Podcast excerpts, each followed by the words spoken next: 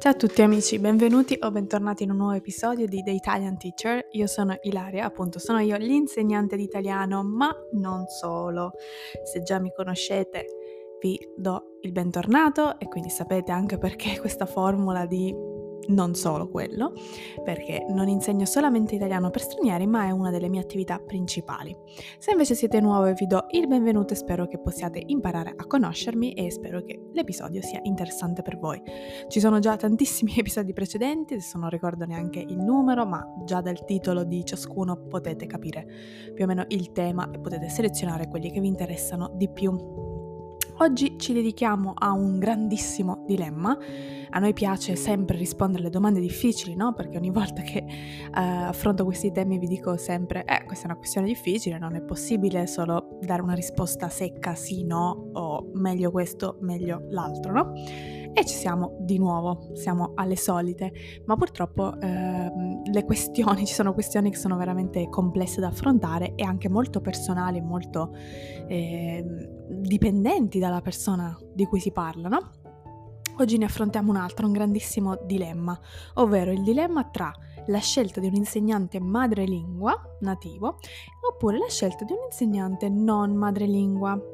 Quindi mh, mm, voglio affrontare questo tema perché l'ho visto trattato migliaia di volte e c'è sempre questa dualità, ci sono addirittura dei profili che ho trovato su Instagram che cercano di rivendicare la, ovviamente le competenze e la professionalità anche degli insegnanti non madrelingua, perché in alcuni ambiti magari ci può essere una discriminazione o qualche forma di discriminazione, soprattutto per gli insegnanti di inglese non madrelingua.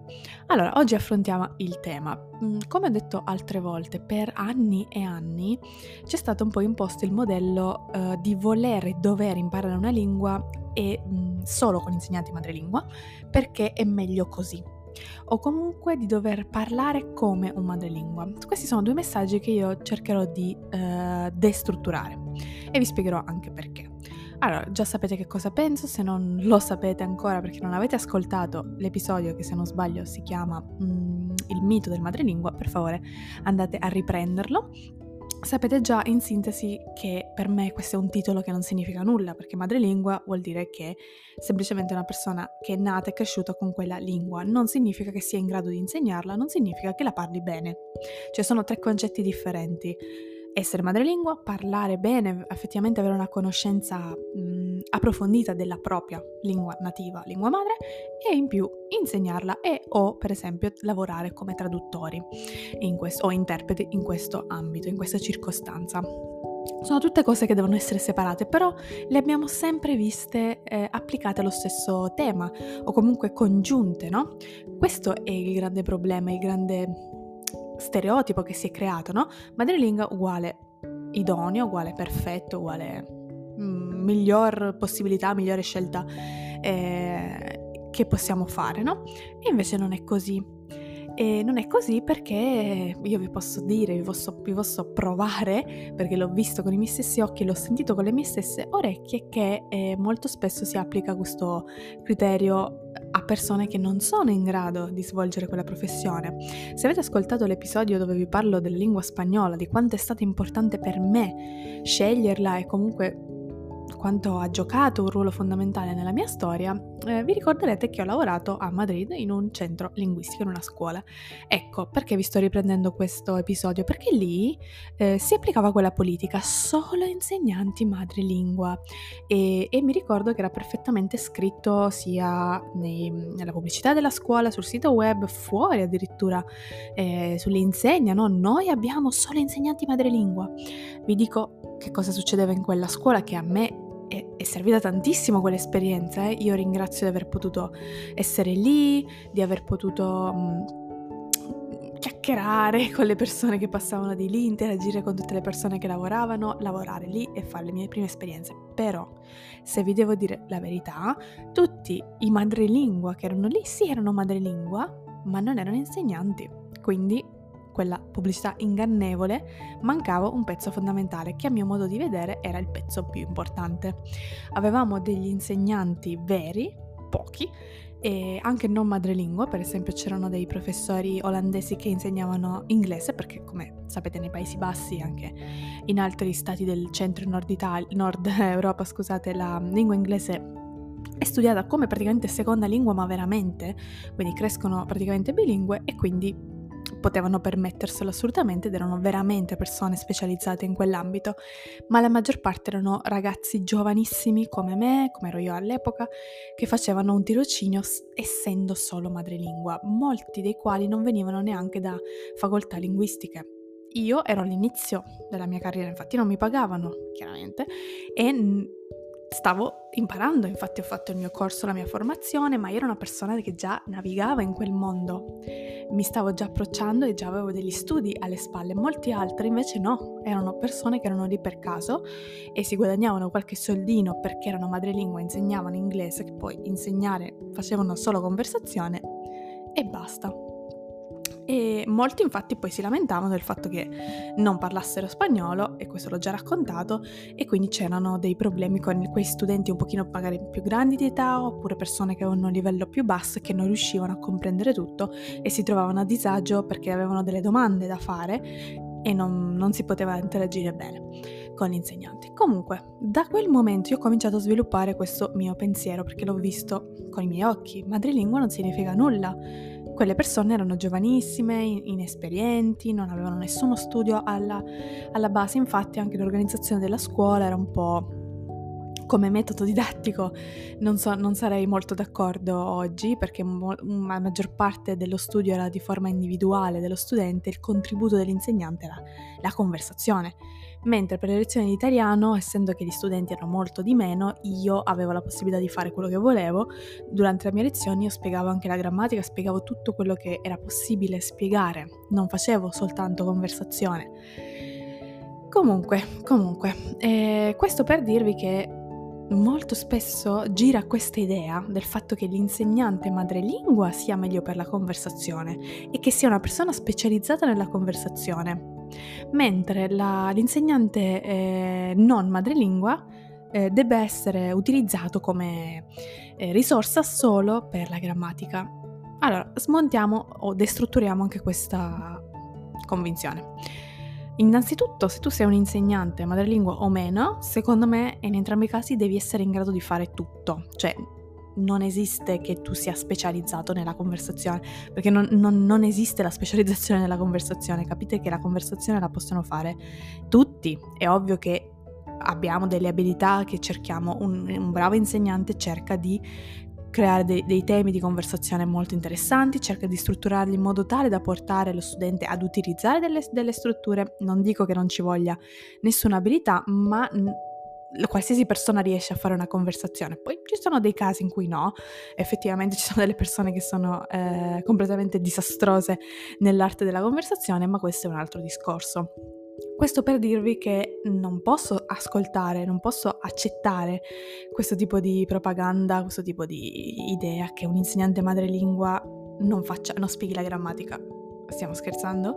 Significa che quella persona non ha mai studiato come insegnare la propria lingua madre, perché non spiegare o non saper spiegare la grammatica è indice di non conoscenza. Una cosa è a me non piace perché ok, non ho voglia di farlo, preferisco degli studenti avanzati in modo tale, ok, certo, anch'io preferisco gli studenti avanzati e in alcuni casi perché di livello avanzato perché si possono fare delle conversazioni veramente molto più interessanti, anche più tecniche, più ardue, no? Ma comunque devi co- spiegargli delle cose, ti chiederanno eh, qualche delucidazione a livello mm, grammaticale, a livello lessicale, no? a livello strutturale, cioè c'è un mondo, no? E, e non è possibile invece affidarsi all'insegnante non madrelingua solo per la grammatica perché viene vista come quella persona che si occupa solo di quello. No, non è così assolutamente.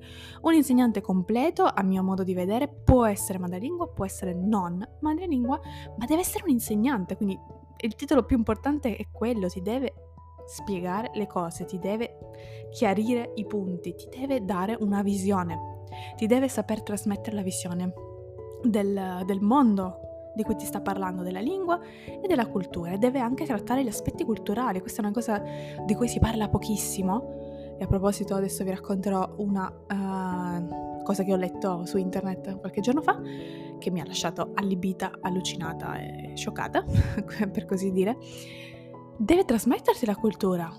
Io sono un insegnante madrelingua di italiano e di siciliano, quindi insegno queste due lingue, lingue essendo madrelingua, ma non lo faccio con il titolo di madrelingua, non mi presento quasi mai così perché non mi sembra che sia la cosa più rilevante. La cosa più rilevante è il fatto che io sia insegnante e che io ami tantissimo la mia lingua, le mie due lingue, che io conosca a fondo le due culture, perché le vivo ogni giorno e, e, che voglia trasmettere pezzettini di quella cultura alla persona che mi ascolta, che mi dedica il suo tempo. Questa per me è la cosa fondamentale. Sono in grado di spiegarti la grammatica, sono in grado di spiegarti l'origine di espressioni idiomatiche, di parole, il perché di quell'eccezione, sono in grado di farti fare una conversazione guidandoti verso certi livelli. E questo è quello che dovrebbero fare tutti e che tantissimi colleghi fanno per fortuna ma allo stesso tempo sono anche insegnante non madrelingua di inglese e spagnolo e in minima parte russo. Ma perché mi permetto di fare questo? Innanzitutto perché l'ho studiato, perché è la mia professione, perché continuo a formarmi ogni giorno, perché eh, questi due mondi mi appartengono in particolare. Ho consumato eh, ehm, prodotti e contenuti in lingua inglese da quando ho 9 anni e ho viaggiato, ho vissuto in alcuni posti in cui si parla inglese, in cui si parla spagnolo, mi sono interfacciata con persone di diverse eh, culture, accomunati grazie a una delle due lingue in comune e mi sono appassionata. Quindi perché mai una persona non dovrebbe scegliermi per l'insegnamento di queste due lingue se lo faccio quotidianamente da sette anni e continuerò a farlo? Non ha senso. È chiaro che c'è, ci sono le preferenze, questo va benissimo e va anche rispettato. Una persona può dire io preferisco una persona nativa perché voglio acquisire quell'accento, no? quella pronuncia. Assolutamente l'accento io non potrò darvelo perché il mio accento eh, non è un accento nativo perché io non lo sono, ma è un accento più standard, probabilmente più neutro. Infatti di solito le, par- le persone che hanno che parlano molte lingue allo stesso livello, poi sviluppano una sorta di accento neutro, a parte quando parlano la propria lingua nativa. Ma mi sembra molto limitante il fatto che una persona inizia a parlare una lingua semplicemente perché vuole acquisire un accento. Tu vuoi acquisire la chiave d'accesso a un mondo, io credo ed è eh, assolutamente errato separare le due parti, la parte della lingua e la parte della cultura, quindi ogni qualvolta c'è una curiosità, qualcosa di interessante che io posso raccontare, associare alla lingua, io lo faccio costantemente, vi parlo dei viaggi, delle mie esperienze per esempio, eh, relative a quella lingua che aiutano tantissimo. Quindi non vedo quale sia il problema, non si può separare il fatto che molti madrelingua si guadagnano, si guadagnino, scusate, da vivere insegnando così un pochino qua e là, facendo due, tre conversazioni di 40 minuti, 30 minuti eh, con persone che hanno bisogno appunto di migliorare il loro livello è un'altra questione, quello non, sinceramente non mi sento di eh, definirlo. Ognuno è libero, ognuno è libero di scegliere, ognuno è libero di fare quello che, che, deve fare, però sinceramente danneggiano anche abbastanza la professione e la rendono più soggetta agli attacchi, così come qualsiasi persona che si improvvisi essere qualcuno che non è. Per quanto riguarda quell'episodio di cui vi ho accennato poco fa, eh, cosa ho visto, cosa ho letto eh, su internet, proprio per questo discorso della separazione eh, cultura-lingua. E qualche giorno fa purtroppo è venuta a mancare una grande scrittrice italiana, un'attivista dei diritti umani, una, una donna veramente di spiccata personalità che eh, ha scritto anche diversi libri bestseller che si chiamava Michela Murgia, non so se la conoscete, una signora sarda, purtroppo era malata e ci ha lasciati. Una grande perdita, quindi molte persone hanno commentato questo fatto. E fin qui tutto regolare, ma mi ha colpito questo commento di una signora che diceva io sono un insegnante di italiano per stranieri e, e mi dispiace molto della perdita di questa questo personaggio, di questa figura, ma io lo dico sempre ai miei studenti che anche se io odio l'Italia, che io non vivrei mai eh, di nuovo in Italia mi vergogno di essere italiana, lei invece dava un po' di speranza, no? questa signora dava un po' di speranza al mio paese. Io sono rimasta abbastanza alibita. Ditemi cosa ne pensate voi, se avete voglia di commentare. Un insegnante di italiano per stranieri che dice ai suoi studenti, ai propri studenti, di vergognarsi di essere italiana. Che messaggio stai mandando? Allora io non entro nello specifico del perché io non conosco questa persona, non so neanche perché mi è apparso il suo post, perché sinceramente io non sono d'accordo con questo messaggio. Tu puoi avere tutti i contrasti del mondo con la tua terra e vi parlo da persona che ha dei contrasti con la propria terra, non l'Italia nello specifico, ma la Sicilia. Se eh, siete al corrente del mio secondo podcast sulla lingua siciliana e sulla regione Sicilia, eh, ce n'è proprio uno, un episodio in cui vi spiego amore e odio che si prova verso la propria terra. Quindi potrei capirlo, ma io mai mi sognerei di dire a qualcuno che sta imparando la lingua che io mi vergogno di essere siciliana. Perché mai dovrei vergognarmene? Tutti i problemi, tutti i peccati, tra virgolette, o i crimini, o le, la corruzione, o qualsiasi eh, cosa negativa che possa coinvolgere la politica, non mi tocca perché non sono stata io a farlo, non è mia responsabilità. Certo, noi eleggiamo i nostri rappresentanti, chiaro, ma non siamo noi a decidere ciò che lo Stato italiano fa o ciò che la regione Sicilia fa. È una nostra responsabilità molto indiretta perché le persone si fidano di un certo rappresentante, poi magari se ne pentono, ma il problema è che i rappresentanti di un certo livello non ne abbiamo. Non c'è nessuno che possa effettivamente fare il benessere della, della terra in quanto per me la politica è completamente corrotta, quindi il potere e i soldi corrompono permanentemente eh, l'uomo. Quindi questo per dirvi che per me è scioccante questa cosa. Ecco, questo è un insegnante madrelingua che manda che, quale messaggio? Tu insegni la lingua, quindi guadagnando, avendo un ritorno economico e mandando quale messaggio? Sicuramente non parlerà della cultura italiana perché lei se ne vergogna, lei si vergogna di appartenere, di avere un passaporto. Ecco, questa è una cosa che a me fa veramente eh, innervosire perché è incoerente. Allora a quel punto io vi direi, se avete di fronte la possibilità di scegliere questa persona, se lavorare con questa persona o con un insegnante non eh, nativo italiano, io vi consiglio caldamente la seconda, perché probabilmente il non nativo sarà una persona veramente appassionata della cultura, che andrà a fare ricerche, che andrà a seguire ciò che succede nel paese attivamente, che sarà veramente eh, eh, innamorato, innamorata di quel posto e che vedrà anche i difetti, chiaramente, tutte le cose che non funzionano, ma che vorrà trasmettere dei messaggi positivi, senza andare a dire menzogne, coprire il fatto che ci siano problemi. Infatti io lo dico sempre, l'Italia non è un paese perfetto, non è un paese dove tutto va bene, ci sono delle cose che anche a me urtano altamente, delle cose che non potrei accettare se accadessero nel futuro, delle cose che non accetto adesso, ma è comunque la mia casa, il paese dove sono cresciuta. I miei genitori sono italiani, la mia famiglia è tutta di qui, tranne alcune persone, pochi, pochi membri, quindi la mia, tutta la mia vita è stata qui, la maggior parte, perché mai dovrei vergognarmi io sono una persona onesta, dovresti vergognarti solo se tu hai fatto qualcosa personalmente, credo. Comunque non è importante questa questione, però è per dirvi che non ci si può affidare solo a un'etichetta per eh, scegliere o determinare chi è meglio di quell'altro, bisogna scegliere nella, considerando nella totalità, bisogna vedere un po' l'esperienza di quella persona. So, io ho conosciuto insegnanti di italiano non nativi che sono veramente, veramente validi, delle persone che mi hanno anche sorpreso per quanto seguano la, la politica, l'attualità della, del paese, per quanto si informino, per quanto abbiano studiato veramente bene. L'unica cosa che mi può venire in mente come discriminante cui fare attenzione quando si tratta di un uh, insegnante non nativo, non madrelingua, eh, bisogna comunque accertarsi, secondo me, che almeno abbia passato un periodo di tempo nel paese o comunque abbia dei contatti con delle persone, perché ho incontrato anche delle persone che parlano magari in italiano molto bene, ma artificialmente. Intendo dire che usano delle espressioni eccessivamente ricercate, eccessivamente eleganti in un contesto colloquiale. Non è sbagliato, eh, per carità, ognuno parla e si esprime come preferisce, però ehm, è indice, secondo me, di una persona che non ha avuto contatti con la parte colloquiale.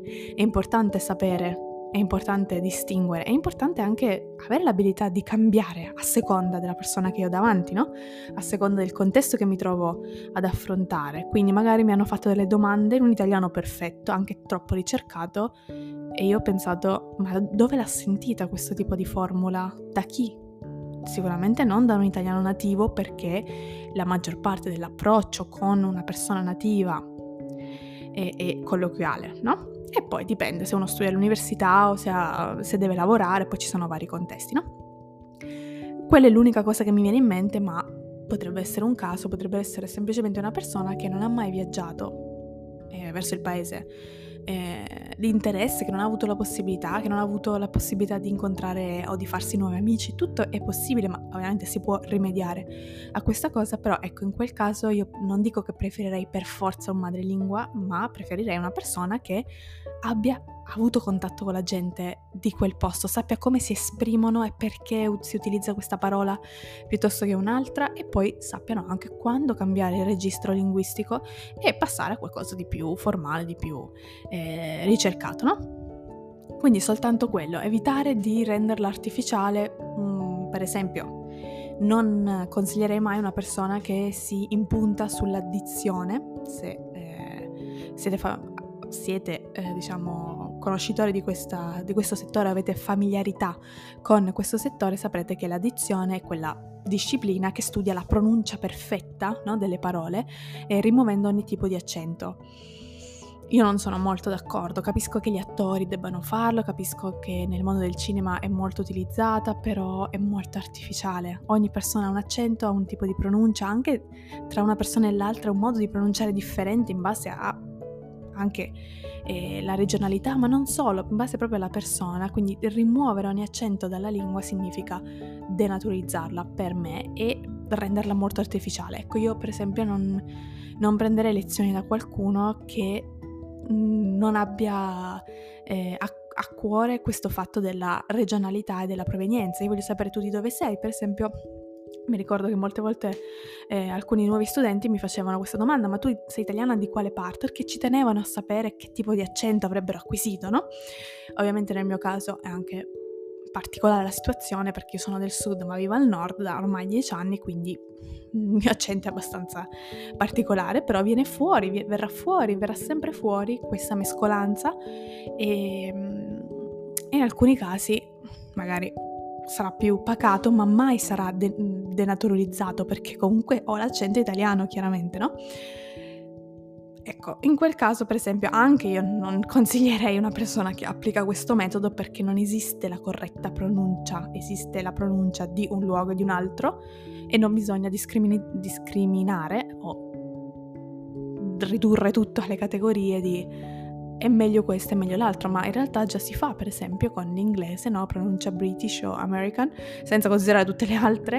A me piace molto anche quella eh, scozzese, irlandese, per esempio, è un accento molto particolare.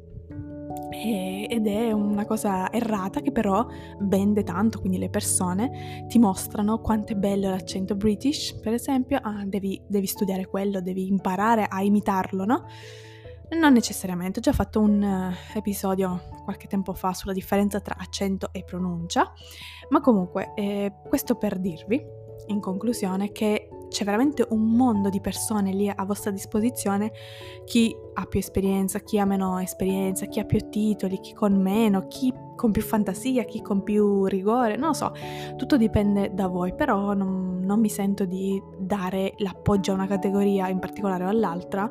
Eh, mi piacerebbe nell'ideale un insegnante che sapesse fare il proprio lavoro, tutto qua, che non eh, andasse a, come dire, eh, denigrare la cultura del paese, perché mi sembrerebbe assurdo fare questo, come è assurdo di alcune persone che non si considerano italiani pur avendo il passaporto e tutti i privilegi che ne derivano, e poi quindi considerandosi di alcuni territori particolari e poi eh, sfruttando il nome dell'Italia e il titolo, tra virgolette, per eh, delle visualizzazioni o delle, de, appoggi, non lo so, eh, in rete, no? Ce ne sono tantissimi di questi, per esempio, che anche lì è un'incoerenza assurda. Se io sono contro tutto ciò che rappresenta quel paese, quel simbolo, sinceramente non andrò a insegnare la lingua a nessuno, perché ricordatevi sempre, lo ripeto, lo ripeto e lo ripeterò sempre, scusate eh, la monotonia, ma la lingua è l'identità, la tua identità e quindi mm,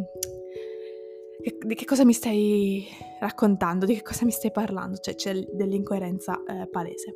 Comunque detto ciò, non so se voi avete avuto o avete un insegnante madrelingua o meno, ma sicuramente sarà un insegnante che andrà bene per voi, che vi piacerà e che vi eh, creerà dei contenuti, del, del materiale adatto a voi, io lo spero veramente.